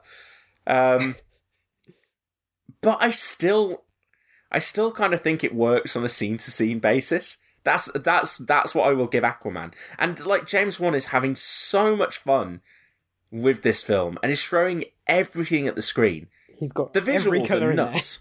It's very Yeah. day glow. And he's and at every at every point it feels like he's made the choice that's like what's the silliest or what's the what's the craziest thing I could do here? What's the th- what's the thing that I can do here because I made Furious 7 and now they're letting me make another big blockbuster. I've got that blank check and I'm gonna and I'm just gonna do the things that I'm allowed to do, whether I should do them or not. Octopus So we're gonna playing ha- the drums. Octopus playing the drums, riding seahorses around, that Pinocchio gag that I put at the end of the other podcast. Uh, like it, it in uh, what that's that scene in the middle where they're where they are doing the Tomb Raider stuff, and Arthur says he's going to pee on it. I could have just peed on it. Like it feels like from from script to final like final VFX color grade stuff. James Wan has just gone. I don't care whether I should. I just know that I can. and that's kind of good enough for me because the movie really Uh, the- bo- uh, boring is not a word I was used to describe this movie. It kept me on my to- toes the whole way. And so, I, do you think it's just the length of it? Like, what, uh, uh, what, what is it that makes you guys think like, because I, I do get it. I'm, I'm not, I'm not hugely, hugely invested in, in Aquaman, but I reckon if, if I put it on the TV again tonight, I would engage to it. I, I would engage with it on a scene to scene basis. See, I, I think you're right in that, like you say, episodically it, it all makes sense. The problem is, I think when you know where it's going, because I, I, I, having seen this, I was like, yeah, that was fine. Don't really want to sit through it again though.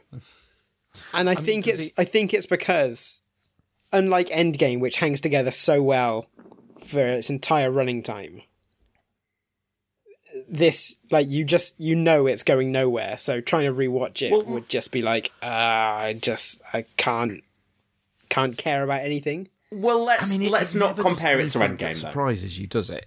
It, it- uh, there's never a point where you don't know what it's going to do. I say I think probably the only thing that surprises me is I thought that um, possibly Willem Dafoe's character was going to turn out to be a villain because it's Willem Dafoe, and the fact that that Villain Vulko Dafoe. actually is completely loyal to Arthur throughout the film to the extent that he gets himself put in prison for supporting Arthur and helping Arthur. I mean, the, fu- the funny thing about that to is heel that turn by the end. it takes so long for Orm to realize that like your obviously like traitorous vizier is actually traitorous.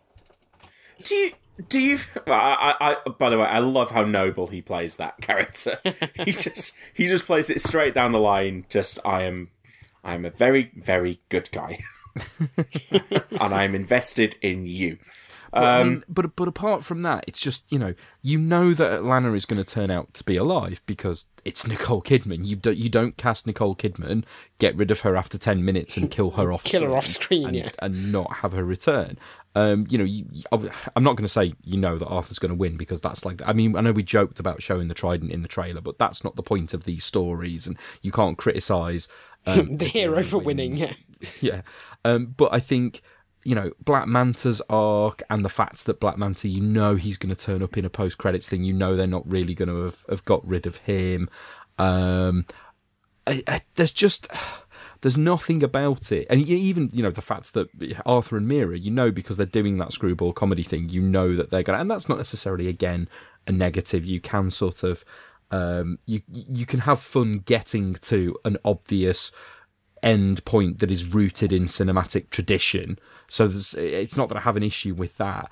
It's just that I don't think there's any point in this film where I went, "Oh, that's really interesting that they did that." But I think I, I agree with that on a broad plot level. But at the same time, if you'd have said to me pre this movie, and probably as well, crucially, without watching trailers, because we talked about th- those trailers, particularly the one that showed up not long before the start of the movie with him with the trident, um, kind of kind of gave away a lot of stuff. But if you said to me, right, the Aquaman movie that comes out uh, in a couple of months' time, it's gonna it, it's gonna Aquaman's gonna go off uh, like uh, he's gonna fly off on a plane into the Sahara and dive down into it because, as we've explained, it is the sea of the land, um, and do and do some Tomb Raidering, and then he's gonna go to Sicily where there's gonna be a big action sequence. So they're gone. Really, in the in the Aquaman movie, yeah, yeah, and then there's going to be like a horror inspired sequence where they fight off these like really scary sea monsters. They go, okay, and then what happens after that? Well, he goes and visits this Leviathan who's voiced by Mary Poppins and has an extended chat with her so that she gives him the magical trident. I would have gone, wait, fuck off. What are you talking about? This is this is the movie starring my man. like so I understand what you're saying, Seb. From a, blo- uh, a broad plot structure wise, yes, I kind of feel like it, it nails its flags to the to the mast pretty early on. But it it has it has I think it has interesting, surprising stuff in it. And yes, like you, again, Black Manta, you kind of go right. Yeah, I know that he's going to get defeated by Aquaman, and I know that he's probably going to be revealed to be alive and get set up for a sequel. But that doesn't change the fact that like he turns up wearing that costume, and I'm I like, was holy going to say that if you told that actually looks he takes a gun of awesome. and then builds it into like he decides, oh, I don't want a gun. I want something that shoots lasers from my face. Ah. I would not have seen that coming. I love that sequence. I, I, lo- I love that we actually spent those like two minutes with him building that thing, and the fact that it didn't really work. Yeah. But looks ama- like do, I, I don't know. I think it looks great. Looks like something from like the Forbidden Planet or something. Like it looks like something from 1950s B movie sci-fi. Well, I mean, it's you know, it's it's a very accurate representation of a costume that debuted in the 1960s. So you know, that tracks really. But I, d- I don't know. Is that is there a is there a Marvel villain design that is that wacky? I mean, in the comics there are. In the films, Yes, no, no. yeah, in the films. That's what I mean. The thing is that that whole plot has the feel of a sort of late nineties, early noughties superhero movie, where they have copied the look but not really adapted the the you know motivations or you know straightened out the character. They've just gone, oh well, this is the suit and this is his powers, and he's angry, and he's going to get beaten up in two scenes, and that's going to be it. Like, you know, it reminds me of like Ghost Rider or or you know, Batman Forever or something. Two fun movies. Two fun movies you just named right there. Yeah, yeah, yeah. Two fun movies, not not two like that hold up to modern standards. But I, I and I will say that Aquaman is better than both of those. Yeah, movies. absolutely, yeah. Because it because it has some semblance of coherence to it. Right. Here's what I want you both to do. I want you both to tell me the things that you liked about this movie. I mean, I've already, there I've, have- I've already talked. must have been about- aspects. Yeah, I've already talked about how much I I liked the Aquaman and Mera stuff. Um, let's see. Beyond that, what did I like? I liked the variety of settings. So, like, it was it was really globetrotting, and every Mm. every location looked different and fun. And Did you notice the part where they go to Africa? Why, when the bit where they played Africa, you mean? I think that was probably my favourite moment of the whole film. Like, I was so Oh, it's happy. just absurd, isn't it? It's the fact there was a remix of Africa. It's definitely not getting overused, is it, Africa at all? Just because Weezer covered it. We're go- we're going to look back on this bizarre point in history when when Africa by Toto just became. I went. This is way off topic. I went to a gig about a year and a half ago where the intro music was just Africa on a loop. so for like two hours, everyone was just listening oh, to Oh, Africa God. on a loop. it's so funny. Is Africa good? No. Side side Yeah. note. Is it? If it, if it no, is it hold, though? no, hold, hold the line is good. Africa is not good. Hold the line is the good Toto record. Depends what you mean by good, doesn't it? Yeah. It's certainly memorable. We'll save we'll save it for the uh, 80s pop songs podcast. right, Seb, you watched this movie very recently. What did you like about Aquaman? Because there must have been things. Um, well, again, stuff that I've said already. So I mean, I agree with James. I do. I, I like the the Aquaman and Mera stuff. Although obviously, I've I've watched it post um, probable end of Amber Heard's Hollywood career for for the time being. So that d- does slightly cast a, a shadow over it. Also, uh, while I think she is quite incredible looking in the film, I don't think she's incredibly um, charismatic. Um, I, as I say, I, th- maybe I'm alone in this, but I actually did like Patrick Wilson as Orm. I think, I mean, he's playing a very kind of basic and obvious kind of villain character, but I think he does it well. Um, I like that it. I think it successfully.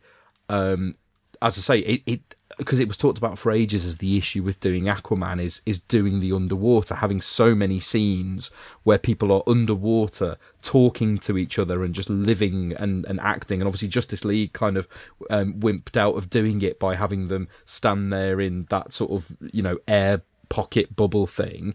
So Um, dumb. So dumb. uh, and this successfully, you know, every time they're underwater and they're talking to each other and their hair is kind of floating in that way, I, you know, I didn't feel like. I mean, I, I noticed it because I noticed the film was doing it well, but I didn't feel like, oh, this film is really obviously and cheesily trying to pretend they're underwater. I was like, oh, they're underwater. That that works quite well. You'll believe a man So- can float. Yeah, exactly. um, It does. It does look. I mean, this movie was expensive, I think, and I think it looks And, like um, well, and that's the, thing, money's there on yeah, screen. The, the the design, the production design, the the look of things, the costumes. Um, Yeah. you know, it is a. It's. I think. dur- I'm disappointed that in the final battle. It still all goes DC orange. I mean, there's an awful lot of fire considering that they're underwater, um, and and that was a bit disappointing. That when you get to that big set piece, it doesn't really look any different from a big fiery um, orange DC set piece that we've seen before. Um, but other than that, um, you know, it, it it does have a, a very distinct and an interesting look to it. So It's no Russo brothers film. We can say that much. Um, let's talk. Let, let's talk about something that we haven't talked about yet, uh, but I believe um, is pretty damn good. Patrick Wilson as Orm. I think in the nomenclature of the kids, he both slaps and fucks, right?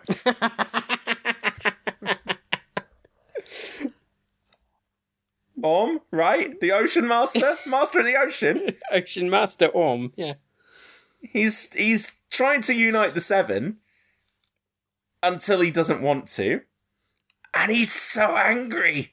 He's so angry all the time. That I I did like the bit where they fought and like he really easily kicks Aquaman's ass, and you're like, well, yeah, Yes. he should because he's like actually been training for this. and and I like the bit where they give him um, like his actual costume and helmet design from the comics. Again, they sort of they lean into that, which I think is good. Are these characters actually any good in the comics? Because I think even less than Shazam, I don't think I've really any read any Aquaman comics. There's only one. I mean, we'll, we'll come to it when we do recommendations in inverted commas. Um, there's there's only one Aquaman comic slash run that I think is kind of of interest, and actually Orm does play a relatively big part in that. And I think some of what they do in the movie probably does come from that. Was it written by Um, Jeff but- Johns by any chance? No, it's Yeah, not the Jeff Johns. that and makes it's a not change. Peter David. Oh, okay, okay. Um, I, I I hate to do this to our listeners who are probably very engaged in in the DC ness of all of this. Um, but to pivot to pivot to Marvel, who may potentially who may potentially be looking to introduce Namor at some point in the near future. Um, uh, obviously, these companies run into this semi regularly where they have similar characters that they want to introduce, uh, or, or characters that kind of. I'm thinking Shazam and Captain Marvel, where you kind of want to differentiate. Does it feel to you that, especially given the version of Aquaman that has made it onto the screen, that it is that it would be very, very easy for Marvel to introduce Namor and it not to feel like they were doing the same thing? I, I don't know about very easy. It, I mean, it strongly depends on what direction Marvel take the character because sort of Namor's thing is that he's king of Atlantis Mm. and that he makes war with the surface world. So But I think I think there are versions of Aquaman where he's very into the whole King of Atlantis thing and he's very like Namor. And then there's this version of Aquaman where he's Thor, basically. I mean a bit of a crap version of Thor to be honest, but but Thor Swimming. Thor. Um and I think you can Under Thorter. I mean, if you, if you do Namor, he's going to be more Orm in this film than he is Aquaman, and I think that's how you, Yes. you do Yeah. it differently. You know, he's not. If you do Namor, he's not going to be anything like this version of Aquaman. no, and that's all that that that really is true. They will have extremely op- like opposite attitudes. Mm. Because Namor's thing has always been like, screw the surface world, just leave me alone. Yeah. Yeah, you're you're right. Actually, like Namor is more like Orm than Aquaman, And actually, that's a kind of interesting take because if you do the version of Namor who like turns up amnesiac as a homeless person on land, then he discovers like, oh, actually, I'm king of Atlantis, and also I don't really like the surface. You know, that's an interesting arc. I I would really love Namor to be a villain in Black Panther 2. Yeah, me too. I think that's the if you're going to use him, that's the best way to Ooh, use yeah. him. Yeah, yeah, that hadn't occurred to me, but you're right. a, a proper proper like introduce him as a villain and especially given that black panther just did a villain who you were like ah you're so close to being a hero side, here. yeah like you could you could imagine them having you know that you could imagine them doing it again well but actually maybe i don't think ever you you're never gonna have namor as like a full traditional hero are you but you could have him as Namor tends to be a sort of antagonist, antagonistic ally yeah hmm. more than outright villain. Because again, he he tends to have a point of like, a he considers himself the ruler of the planet because he rules the seas, and the seas are two thirds of the planet. and b he's like, you keep chucking your trash and pollution and stuff into my sea. Stop doing it. And that's a that's a hard position to disagree with, right? Like, as far as he's concerned, we're the aggressors. They could have played that out more in this film.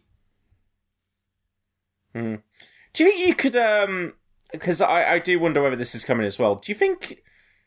How long do you think it is before we see like a major comic book character is in like a title character who's gender flipped? Because we've seen it with a couple of characters like, like oh, like Ghost springs to mind. That I know Ghost wasn't female in the comics, uh, but was an Ant Man and the Wasp. But I wonder, like, could you do like a female Namor? Is that would that work? You could, but it'd make her walking around in her underwear a bit creepier than than a Namor version is. Yeah, may- maybe. I, I was going to say it would it would make the the love triangle with Reed and Sue more interesting. yeah, it definitely would. Oh, now I'm into it. now I'm really into it. That's that's the one thing that any anytime I read or watch any Fantastic Four stuff, I'm like, so does everyone apart from her brother have to be into Sue? Like, is that just is that just how it works? I was arguing earlier today for a more sexually liberated Fantastic Four in our in our WhatsApp chat, and I feel validated nailed by this take. And let's cast Ed Norton as Namor. No, we're gender flipped. who would who would who would work as Namor? this is probably a pitch. Yeah, I think we should save that. I mean, you know, I'm Aubrey bad with Plaza. actors anyway. Aubrey Plaza, yeah. Interesting. I feel like That's, that's I I feel like that's been the answer to more than one of your pitches before, Seb. Very probably.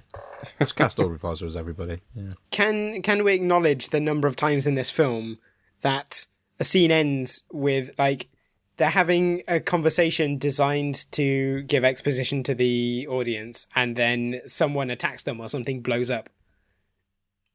like mid conversation, it happens about four times.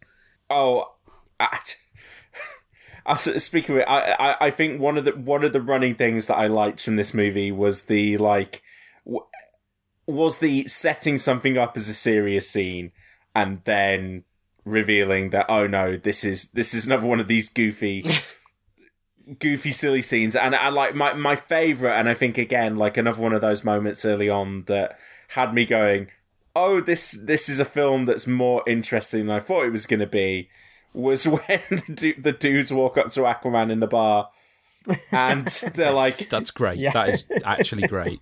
are you that are you that guy from the news who you know the sea guy, weird sea guy and he's like who's asking like we are because we want a selfie I mean, and in then fairness, and then and then that that montage of them just all getting pissed together is it's glorious in fairness, does- that's that- the that actually- that's the last time it does something really surprising in the film. Yeah, true. and it happens about Um, five minutes in. I had had that question um, at the end of Shazam about whether Aquaman is actually known to the world because I didn't know kind of where this film sat. I, did, I wasn't even sure if this film took place before or after Justice League before watching it. Um, so obviously that does answer the question for me that yes, Aquaman is famous and he is referred to as Aquaman and people know him as Aquaman. So I, I get that now. I still don't know necessarily where they get the logo from, but I'll I'll go with it. I mean, he wears the logo What? right on his belt or something.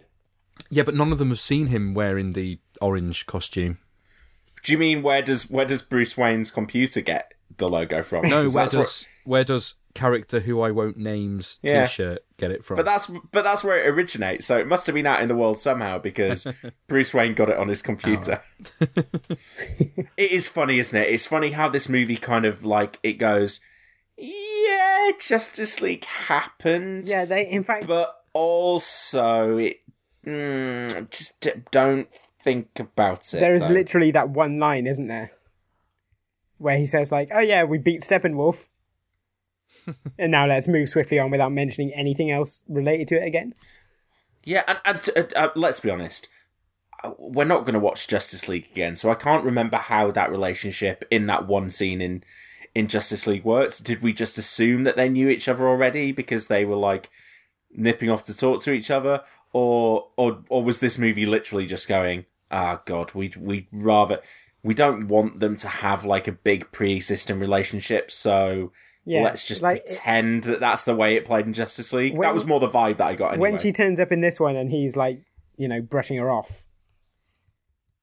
And then it turns out they don't really know each other anyway. He just knows, oh, she's that Atlantean woman who caused trouble for me last time I saw her.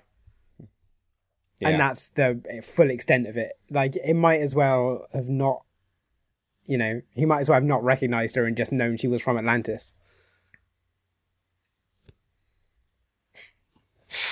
Yeah, uh, I think I think James Wan has the same attitude to Justice League that the rest of the world does. it's funny, isn't it, that that's the one movie that we can all agree it unites the the Sni- the Snyder fans and the rest of us that no one ha- no one has any time for Justice League. Even Joss Whedon's like, nope. Yeah. yeah. I found the quote on IMDb, by the way. It's, Hey, buddy, you the fish boy from TV? It's Fish Man. What do you want? I'll tell you what I want. Could we get a picture with you? it's glorious. and actually, I would recommend anyone, like, head to the IMDb quotes page. I'm just reading through the one above there. Like, it- it- this, it it just, I feel like this sums up what a silly movie this is. Down here, we have a legend about the Karathen, an ancient sea monster so powerful even King Atlan himself couldn't contain it. So he imprisoned it in the depths of the ocean. In that abyss, the creature bides its time, waiting to rise again. Atlantis has been lying in wait, and now the beast has been awakened. To which Arthur responds, You know, there was a time when I wanted to meet you one day, get to know my little brother, let him know that he wasn't alone and we could hang out together. If only I'd known what a dick you'd turn out to be. I just love those two lines next to each other. Undersea nonsense. Yeah, but you're a dick though, mate. Although as we as we've established, he slaps and he fucks, so um I don't think there's any major character in this that I don't like. Like it's so much fun to see Dolph Lundgren like down down here with his big his big gingerness, like I looking I like thought- Tormund out of Game of Thrones. Was Mads Mikkelsen for a minute, actually, when he first turned up. Seb, you have a history of this as well. The, the, you, thinking that characters are played by someone else when they first turn up, and forgetting large sections of movies. Although I will, I will forgive you on this one. Yeah, thank you. Okay, so that's that's it for Aquaman. Um, let's uh, let's get some comic book recommendations, or maybe just recommendation. I don't know. Have we got more than one, guys? Yep, I've literally never read an Aquaman comic, so I'm not going to be much help here. I mean, as I say, there, there is a run that I think is is considered quite kind of um, defining and important, which is the um, the Peter David stuff from the nineties, which is where they kind of revamped him. This was in I think ninety four it started, um, and that's where they sort of that's actually where the look of the the long hair and the beard um, that the Jason Momoa version is inspired by comes from. It's also where he I think he loses his hand because I think we've talked about this on the podcast before, but he puts his hand into piranhas when he's being mind controlled, um, and uh, so he has his his metal harpoon hand. Um, so that stuff's probably worth a look. To be honest, I can't really say whether or not it is or it isn't because I've never really read it. um, but there's a four issue miniseries from 1986, kind of from that era when DC were doing their revamping of, of various characters um, post crisis. And I remember seeing adverts for this in a lot of comics for that era.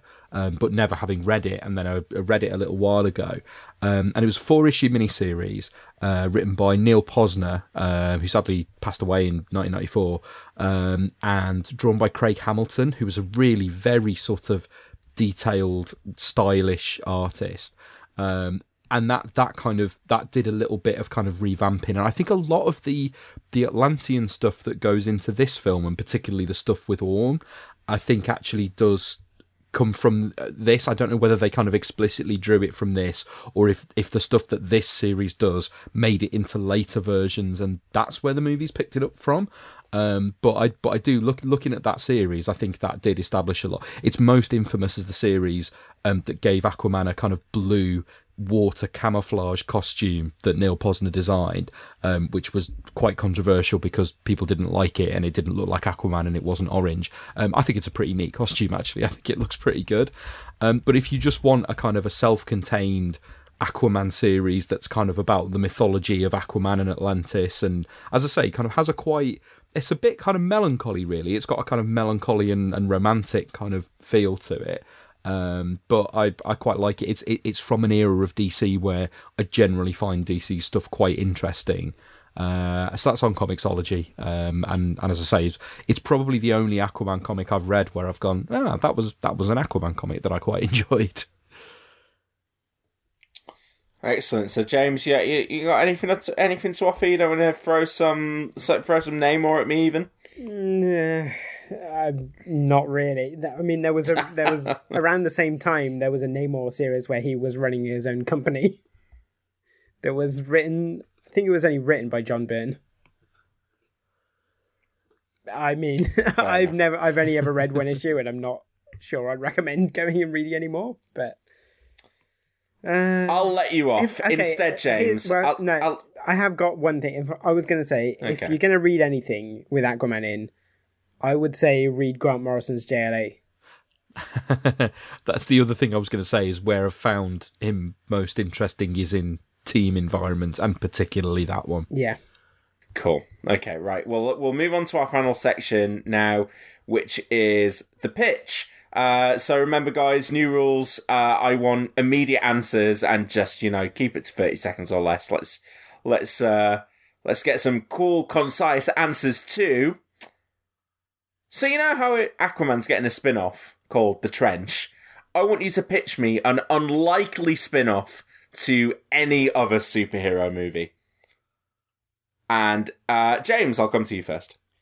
Uh, so I would go with a spin-off of uh, X-Men Apocalypse, which is called uh, Learning. It's called Mallrats. and it's just it's about superheroes hanging out at the mall. and Jubilee's the star, obviously. Obviously. the scenes that they mostly cut from the movie. yeah, it's just those scenes.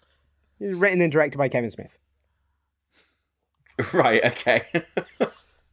Excellent. Okay, uh, Seb, uh, an unlikely spin off from a superhero movie.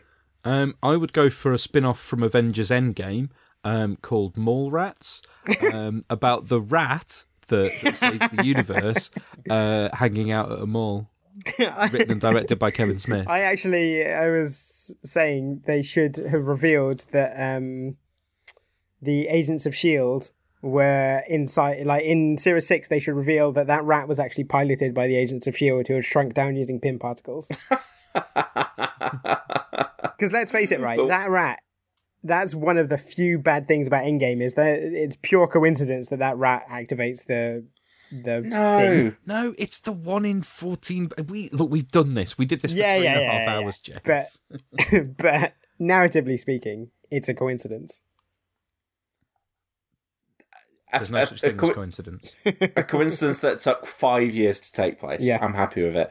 Um uh, yeah obviously in good conscience i can't have the movie about that rat Uh, so I guess we'll have to go with Jubilee in a mall. Yeah. Which actually sounds kind kind of fun, I guess. I mean, I'm just I'm sick of world world threatening stakes. Let's have low stakes.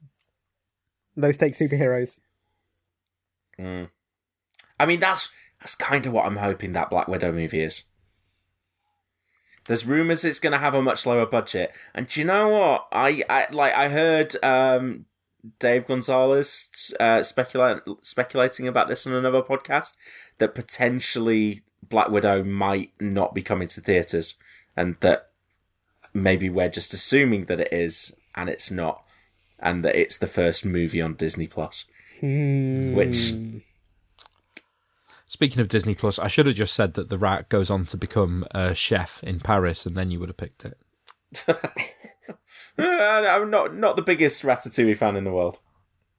Mm, you're wrong. The the uh, the logical ending. Not sure how the timeline. the logical ending of any like Marvel show about a rat is that Goose catches and kills it. Oh right, okay. Now I'm interested. Does that mean I win twice?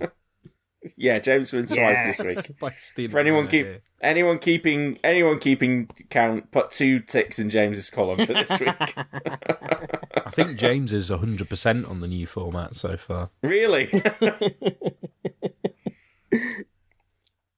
Seb, Find of course you format. remember that. Right, okay. Uh, so that is it for this week's podcast. Um, I think we will be following up with a mini-sode before our next episode. We just thought we kind of owed it to you to do Aquaman, given that we teased it before Endgame. Uh, so we'll probably we'll we'll have a we'll have a mini-sode before we're back for our next main episode. Uh, but if you're enjoying the show, then please do subscribe on your podcatcher of choice. Um, and you can support us on Patreon at patreon.com forward slash cinematic universe. Uh, where, if anyone hasn't heard already, we've had some changes. Um, Seb, do you want to do a quick recap of that, just in case any of our listeners are, are not are not aware of that already? Uh, yeah, so the podcast is now ad supported uh, on its new host, uh, which means that sometimes you'll hear adverts on it on the main feed. Uh, if you want to make sure you don't hear adverts, uh, you can hear it ad free and sometimes early on Patreon. Uh, and just to thank those of you who've recently uh, backed us as a result of us announcing this new policy. Uh, so thanks to uh, Mikkel Lodell, Evan Russo, uh, Christopher Grigg, uh, and Brendan Roberts.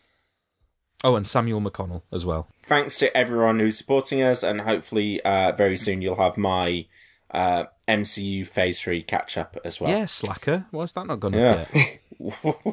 Phase three. Phase three hasn't finished yet, so No, technically it hasn't. Oh God, should I? wait? No, I shouldn't wait. Uh, I should do. I should do that, but I feel I'm still coming to terms with the end of this journey. That's my excuse. um, okay, you can find more episodes of the show at cinematicuniverse.com. You can get in touch via Facebook, on Twitter at cine underscore verse, or send us an email to editorial at cinematicuniverse.com. Thanks for listening, and we'll see you next week. goodbye. Goodbye.